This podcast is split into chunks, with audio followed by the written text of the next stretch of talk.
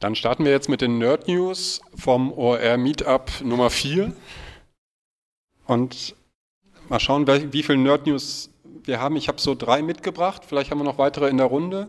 Das eine ist vom OER-Camp 17 in Hamburg jetzt gerade gewesen, wo es eine Session gab zum Thema Virtual Connecting. Ich weiß nicht, wer von euch das vielleicht schon mal gesehen hat. Das ist ein Format, wo man sich online zuschalten kann. Da werden Leute eingeladen, on-site, also auf der Tagung selber dabei zu sein, in so einem, ja, eine Diskussionsrunde zu einem bestimmten Thema, aber auch Leute, die sich virtuell zuschalten, und das Ganze wird dann live über ein Google Hangout übertragen, direkt aufgezeichnet und veröffentlicht.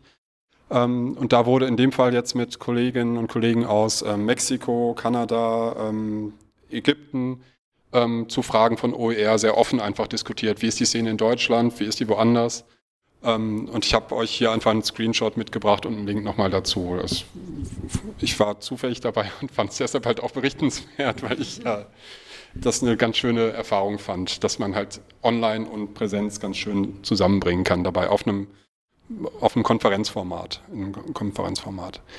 Dann ist es so, dass wir jetzt mittlerweile mehrere Keynote-Videos der Jahrestagung der Deutschen Gesellschaft für Hochschuldidaktik unter CC BY auf YouTube veröffentlicht haben zu verschiedenen Themen, Scholarship of Academic Development, wie exzellente Lehre ausgezeichnet werden kann, welche Praxiswerte in der Hochschulbildung brauchen, dann von Honigtöpfen und Fettnäpfen, da geht es darum, wie interne Kommunikation funktionieren kann und externe Kommunikation in einem bestimmten Feld, und die sind alle jetzt unter CC BY auf dem YouTube-Kanal.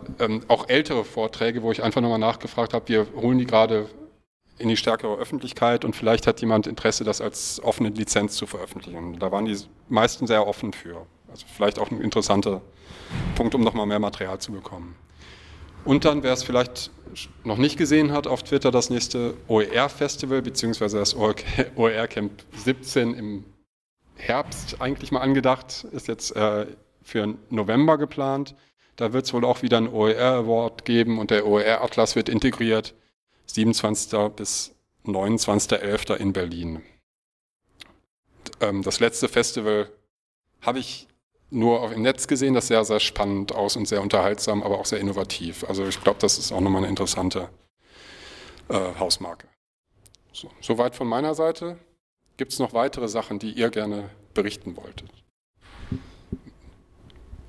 Kurzen Form.